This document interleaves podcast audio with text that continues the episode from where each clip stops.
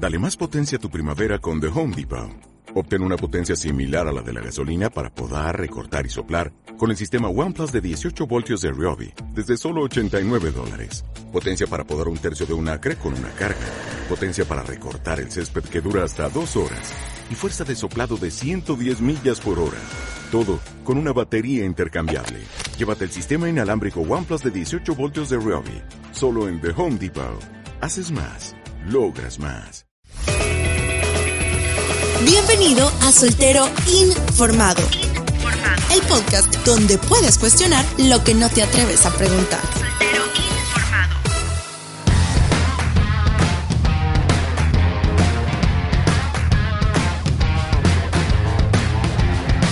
Bienvenidos y bienvenidas a un capítulo más, a un episodio más de Soltero Informado, donde vamos a tocar un tema bastante espinoso y un poquito complicado. ¿Cómo estás, David? Muy bien, emocionado, pero no sé si en, buena manera para hablar de esto. ¿Te emocionan estos temas? Eh, no, para ser honesto, no. es, es más nerviosismo que otra cosa, diría yo. Es que son bien complicados este tipo de temas que vamos a tocar en estos días porque son cositas que hay que llevar con pinzas, pero al mismo tiempo es necesario salir de ahí antes de terminar perdiendo lo poco de dignidad que queda en esos momentos. Sí, es complicado. Muy complejo. Sí, uno de los temas un poco delicado de tratar, cómo superar al ex, ex, ex, ex. Haciendo alusión a cierto programa. Sí, es, es, duro. Este es un tema que seguramente va a, a causar y a remover algunos algunos dolores pasados probablemente en nuestra audiencia, pero yo creo que es algo que debe tratarse los ex son un problema del presente y del pasado que uno puede ser arrastrado por ello, te voy a decir. Mira, pero es que, bueno, dependiendo de qué clase de ex haya sido, creo yo que es la situación. O sea, si es un ex que te causó mucho dolor, te causó mucha angustia, no estoy muy seguro si quisiera estar recordando por lo menos. No sé. No sé. ¿Qué opinas tú? No sé, yo, yo los he visto tan terriblemente y enfermizamente obsesionados que yo te digo, incluso eh, he conocido algunos casos a donde eh, salen de esta relación abusiva, destructiva, yo no sé cómo ponerle, una relación que iba a terminar en el cementerio con alguno de los dos. Y cuando pasa el tiempo y se sanan, en teoría se sanan las heridas, luego se vuelven a encontrar y comienzan a llorar ese tiempo, ese tiempo donde ambos se hacían daño y entonces uno dice, bueno, qué está mal con estas cabezas, ¿verdad? Porque sinceramente es como regresar a un viejo vicio. Tú sabes que te hace daño, tú sabes que estás destruyendo tu vida, pero no lo puedes soltar. Es terrible, es terrible. Verlo, es terrible ser amigo de una persona así, es terrible tener que vivirlo, ¿verdad? Obviamente. Y no, no quiero nunca que sientas que este ataque para ti, o sea, no, no estamos queriendo atacar a aquellos que no pueden superar sus relaciones anteriores. De hecho, queremos ayudar. Esa es la, la intención de este programa, no es hundirte más, no es ponerte apodos ni burlarnos de ti de ninguna manera. Es, es realmente un problema. Y yo he visto, por lo menos en, mi experiencia, que las relaciones que han sido más dañinas para algunos son las relaciones que en el tiempo más se añoran. Y es difícil, es muy difícil realmente poder ver esto. Y a veces uno, uno carece sinceramente del alcance y de la comprensión para poder entender a estas personas porque por lo menos en, en mi caso, gracias a Dios, yo puedo decir que quizás nunca he tenido una, una de estas relaciones tan difíciles que, a las que yo quiera regresar. De hecho, uno se va como se va de un mal trabajo, ¿verdad? Nunca queriendo regresar de las relaciones que no funcionan. Pero hay algunas que son tan terribles que incluso te dejan enganchado. No sé, es de discutirlo muy a profundidad porque es bien complicado. Realmente es muy complicado. Hay una historia que era un general de un ejército en guerra, ¿sí? Entonces cada vez que él tomaba presos para ejecutarlos, presos políticos, eh, era su costumbre ejecutarlos, entonces él decía siempre, en el, en el cuartel a donde estaban, estaba el paredón de ejecución y justo al lado de ese paredón había una puerta negra. Entonces él le decía, vaya, te voy a dar a escoger, ¿quieres pelotón de ejecución o quieres lo que está detrás de esa puerta negra? ¿Qué crees que elegía todo mundo? lo conocido. Exactamente Y entonces un día un soldado se le acerca al general y le pregunta, general, ¿y qué es eso tan terrible que hay detrás de la puerta? Y entonces el general le dice, es la salida. Pero la gente prefiere, la gente prefiere ser fusilada a ir a una puerta negra de lo que no sabes que hay ahí. Y yo he oído este, esta misma expresión de, esta, de este defecto de la naturaleza humana de muchas maneras. Uno dice, yo preferiría saber de qué me voy a morir y cuándo me voy a morir. No sé si has oído eso, aunque viva menos. ok, está bien, ¿verdad? Pero otra vez, es, es, este miedo a lo desconocido, este miedo a la incertidumbre, a caminar en la oscuridad. O sea, el miedo a la oscuridad básicamente es miedo a lo desconocido, porque uno no sabe que en la oscuridad, aunque normalmente no hay nadie, ¿verdad? No hay nada, pero como no lo puedes ver, eso te causa ansiedad y te causa un miedo que no, que no puedes manejar. Entonces, aquí yo, yo voy a introducir esta pequeña pieza. Tenemos que entender como seres humanos que este defecto de fábrica que tenemos todos, quizás no de fábrica, pero, pero heredado de, de la costumbre pecaminosa de papá Adán y mamá Eva, es que tenemos un miedo intrínseco a lo desconocido. Aunque lo conocido sea malo, prefieres abrazar aquello a lo que ya sabes a qué atenerte. O sea, ya sabes que te va a pegar, pero poquito. Y estoy poniendo un, ejemplo ridículo, pero, pero a veces es, bien triste que algunas personas eligen ser maltratadas porque por lo menos ya saben cómo las van a maltratar y no ir a, nuevos horizontes que no conocen. Interesante. Eh, interesante y triste a la vez. Entonces, si tú tienes claro un defecto de carácter, eh, debes trabajar sobre él. Y es que el problema que la mayoría de veces cuando Dios te lleva por caminos mejores, por los caminos de sus planes o los caminos del propósito que Él tiene para tu vida. Dios tiene una costumbre y, eso también lo puedes ver en cada una de las, de las historias de los grandes hombres de la Biblia. Dios nunca te revela los específicos de cada plan. Dios le dice a Moisés vaya y vaya a liberar y le da una de las plagas, o sea, le muestra cómo Él iba a tornar eh, la vara en serpiente y cómo iba a volver su mano leprosa, pero nada más. Él jamás le habla de las diez plagas, él jamás le habla de todo lo que iba a tener que pasar antes de liberar al pueblo, precisamente porque es el modus operandi de Dios dejarte que tomes una decisión en fe. Él te da la luz necesaria para dar el siguiente paso y luego te va a dar luz necesaria para dar el segundo paso y el tercero y así es ir que caminando, pero tú quisieras ver todo el panorama. Eso es algo bien humano. Uno quiere verlo todo, uno quiere saberlo todo, uno quiere tener todo ya cuadriculado y saber cuándo va a venir esa persona que estás esperando y saber cuántos hijos vas a tener y cuándo te vas a casar. Uno quiere tener todos esos pequeños planecitos. Sobre todo, voy a decir que es una cuestión de personalidad. Algunas personalidades son mucho más clavadas, voy a llamarlas así, que, que otras en esto. Pero a la verdad, a nosotros, a todos nosotros, nos gusta tener un plan detallado de vida. Entonces, esa es una tentación en la que podemos caer y a donde no dejamos, y digo no dejamos no porque Dios no pueda, sino porque Él ha elegido no hacerlo, no dejamos a Dios obrar. No permitimos que Él nos mande a la persona adecuada, no permitimos que Él nos ponga en contacto con amistades reales, no permitimos que Él nos ayude a sanar nuestras heridas, porque todo mundo sabe, o sea, yo, yo creo que aquel que se encuentra en una relación abusiva, en una relación que es dañina, nociva, sabe cuál es el siguiente paso. El siguiente paso es irse por esa puerta y no volver jamás, pero casi nadie lo quiere dar. Y cuando lo das... Fíjate que es que me acabas de acordar de un par de casos, entonces quería traerlos a, aquí a esta mesa para que pudiéramos conversarlos y ver qué tan complicado sería salir de una situación como esta. Y quizás tú que nos escuchas te puedas sentir identificado o identificado, pero muy probablemente conoces a alguien que está pasando por una situación como esta. Una relación en la cual podría decirse que tenían algo tan complicado que estaban, que terminaban, regresaban, terminaban, regresaban, al final hicieron el corte definitivo, la separación absoluta. Ajá llega un momento en que una de las personas, de los implicados en este caso, logra un triunfo por el cual comenzó a hacerle las llamadas y a decirle parte de este triunfo te corresponde a ti porque tú estuviste ahí cuando más te necesitaba. Se supone que ya hay un corte, ya hay una, hay una separación, hay una brecha ya establecida. Pero entonces, ¿qué ha sucedido ahí? ¿Cuál fue la intención? Por qué lo hizo. Sería para hacerlo sentir mejor a la otra persona, para agradecerle, para ver si puede manipular. No, no, no. ¿Crees tú que sea manipulación? Wow, este, mi mente cochambrosa, como tú la quieras llamar ahí, ¿verdad?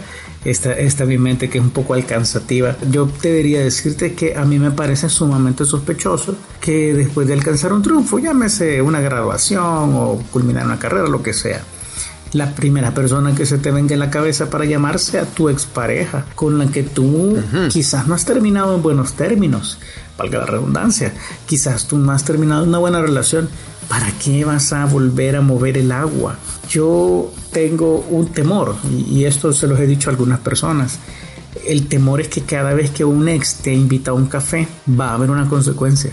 Y, y quizás no sea que regreses, pero te vas a meter en problemas si, si aceptas esa invitación y alguien tenía, alguien que es un poco más cínico que yo quizás tenía esta frase, ningún café es gratis, ninguna invitación a comer es gratis. Siempre, siempre trae una, una intención detrás. Y, y sobre todo cuando se trata de personas que te conocen muy bien o sea, personas que en el peor de los casos han sabido manipularte a tal punto que te han tenido prisioneras de, una relación muy dañina.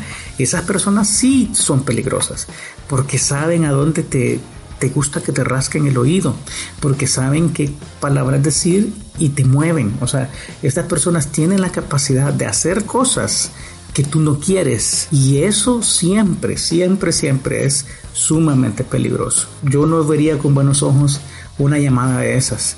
¿Para qué, ¿Para qué le dices eso? O sea, si la persona estaba bien, estaba saliendo, pero la turbación que ocasiona una de esas llamadas es increíble. En un corazón que estaba en paz o estaba comenzando a encontrar la paz, vienes tú y mueves todo. ¿Para qué? ¿Para qué si no es para volver a manipular?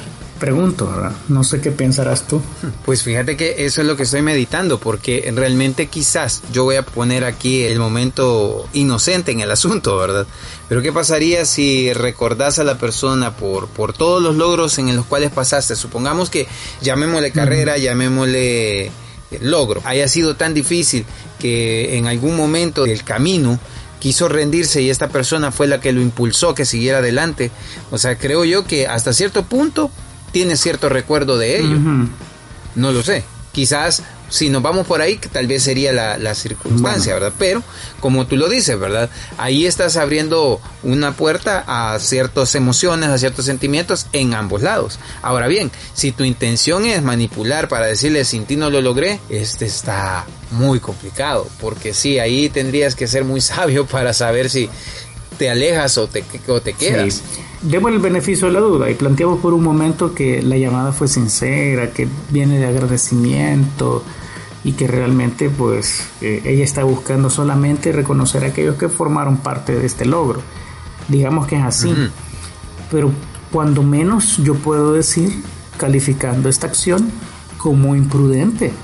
Porque si tú le llamas a una persona con la que tienes meses quizás de no hablar, y solo le llamas para halagarla, ¿cómo esperas tú que esta persona no se confunda?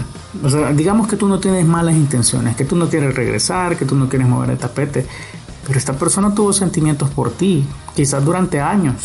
Quizás compartiste tantas cosas que el recibir una llamada tuya en esos términos pareciera que todo está bien y entonces puede confundirse. Es muy imprudente. Si me lo preguntas a mí, aunque sea con buena intención, por lo menos te sé decir que es bastante imprudente. Y, y eso no demuestra que tus sentimientos sean realmente valorados o por lo menos que, sean tomados en cuenta. Esta persona quizás lo único que le interesaba era, era como saldar las cuentas con todo el mundo, ¿verdad? Y, que siente este, cuando yo le llamo no me importa. Entonces, por donde lo mires, mm, a mí esto me parece sumamente sospechoso. Sí, la verdad es que sí. Ahora, démosle vuelta a la moneda. O como diríamos aquí en mi país, démosle vuelta a la tortilla. Ah. ¿Qué sucede cuando tu relación ha sido realmente caótica y estás corta y corta, corta, corta, pero al final la persona con la que siempre corta cansa a la otra parte, la persona que siempre ha sido el cortado viene y él toma la decisión de alejarse de la persona y cuando esta otra persona que siempre ha sido el que toma la iniciativa para alejarlo, se da cuenta de que esta otra persona ya tomó la decisión de alejarse de la vida y viene y empieza a llamarle diciéndole, si tú te vas, yo me muero. ¿Qué pasaría? Y, manipulación 100%, obviamente. Pero ¿qué pasa con la otra persona? ¿Crees tú que sea correcto que le atienda las llamadas? Mm, ok. Ah, aquí es complicado, sinceramente, porque si tú vienes de, de este proceso, y yo no quiero sonar egoísta aquí, pero si tú vienes de este proceso duro, a donde te ha costado salir, a donde tu relación no era buena, y ahora tienes a esta persona queriéndote chantajear, porque esto es chantaje, para que vuelvas, y tú sabes de, de las cosas que esta persona es capaz, es imprudente contestar, sinceramente. Sinceramente, si tú sabes que esta persona nunca tomó en cuenta tus sentimientos, o por lo menos nunca te valoró como persona como debió valorarte, si, si todo lo que recibiste de él fueron cosas malas, y, y ahora entiéndeme, el problema de la separación es que a veces cuando tú estás juntos con alguien, tus virtudes se dividen y tus defectos se multiplican. Eso es normal. Cuando te casas con alguien suele pasar esto. Se acaba el modo venta que hemos hablado aquí tantas veces, ¿verdad? Pero cuando te separas de alguien, entonces ahí entra a jugar algunos, algún papel, algo que llamamos nostalgia, y la nostalgia tiende a hacer este efecto otra vez de este reflejo en la naturaleza humana de multiplicar las virtudes, aunque hayan sido fantasía, y minimizar los defectos. Porque lo que tu carne quiere, lo que tu, lo que tu naturaleza humana requiere es volver a sentirse seguro, aunque no esté seguro, o sea, no, no sé si lo, si lo logras captar. El problema es que En, en, esta relación abusiva por lo menos tú ya sabías a qué enfrentarte, sabías qué esperar de esta persona, sabías cuándo no hablarle, sabías qué cosas al decirle iba a reaccionar mal, sabías cuáles son sus, sus típicas frases para chantajearte, entonces tú te sientes seguro en lo que ya conoces, pero lo que conoces es terrible. Entonces ahí viene una, ahí viene una parte donde yo sinceramente te recomendaría que si estás en ese dilema, tú no eres responsable de nadie, o sea, tú no le estás poniendo la pistola en la cabeza a nadie, no le estás poniendo la soga al cuello, quien amenaza con matarse, el 80% de las veces realmente no tiene tal intención. Entonces, yo, yo diría, bueno, si, si tú quieres hacer lo que quieras con tu vida, porque otra vez acabas de salir de la esclavitud de Egipto, acabas de salir de un faraón malvado, acabas de salir de, de personas que eran realmente terribles y, regresar ahí por tu propio pie es como, no sé, no, no, quisiera poner ningún ejemplo grosero, pero debo decir que es bastante insensato. Un último ejemplo. ¿Qué sucede cuando hay una relación en la cual terminó no por motivos personales, sino por situaciones de terceros? Explícame tercero, por favor. Una relación de noviazgo en donde tú te has llevado muy bien con tu pareja, has podido crecer junto y todo, pero la familia no estuvo de acuerdo. Y separas la pareja, pero siguen siendo amigos. ¿Hay algún problema ahí? Depende. O sea, depende, de qué. De cuáles sean tus intenciones para continuar esa amistad. si lo que quieres es, es pintar de amistad una relación amorosa, aunque la familia no esté de acuerdo, estás mal. Si estás ahí para seguir siendo amigo, pero si vos sabes que las personas de la familia que no aprobaron esto saben que tú sigues siendo su amigo o su amiga y esto le va a ocasionar problemas, ahí no le estás amando, no, no le estás cuidando tampoco, ni te estás preocupando por ella. Comprendo. Pero, sí, pero tienes que estar seguro. Tienes que estar sumamente seguro. Ya hemos hablado en otros, en otros podcasts de cómo estar seguro que esa es la pareja ideal, ¿verdad? Eso entonces lo vamos a dejar como, tema visto, pero déjame decirte esto, ¿verdad? Si, si lo que tienes ahí es una relación que se separó por intervención de la familia, deben evaluar la fuerza verdadera del amor que se dicen tener.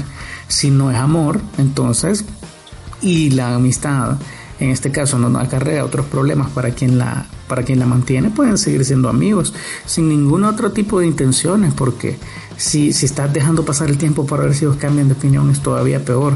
O sea a los ojos de la familia esto va a lucir como una inmadurez terrible. O, o te vas de a pagar las consecuencias con todo o mejor te echas dos pasos para atrás y sigues adelante sin, sin complicar más a tu familia Solo son dos avenidas, no puedes estar jugando entre hoy sí y mañana no, porque es otra vez, ¿verdad? Demuestra que simple y sencillamente no estás tomando la relación ni a la otra persona en serio. Interesante. Y entonces, ¿cómo puedes eliminar o alejarte o poder cortar de raíz una situación como esa, porque eso también te va a impedir que tengas una relación nueva. Claro, no hay nada mejor para evitar el contagio que el distanciamiento social. Más que está de moda. entonces no hay nada mejor para superar una relación fallida o una relación eh, tóxica que alejarte de ahí, o sea, pedirle al Señor ir a todas las decisiones conscientes que hay en tu, en tu poder para alejarte. Si hay que cambiar de amigo, vaya. Si hay que cambiar de casa, démosle. Si hay que cambiar de iglesia, incluso. Eh, si esto se vuelve un problema, es tiempo de cambiar de iglesia y seguir adelante. Esto no te puede lastrar más, pero son decisiones radicales que tú tienes que tomar. Es como querer eliminar de tu cuerpo una, algo maligno. No, no te quedas ahí negociando. O lo sacas todo y de raíz y revisas que se salió del todo, o mejor te vas a, enfrentar las consecuencias de dejarlo como está. O sea, así funciona esto. O es todo o es nada. y qué terrible. Yo sé, yo sé, pero esa es la única manera de poder superar este tipo de relaciones que vuelven.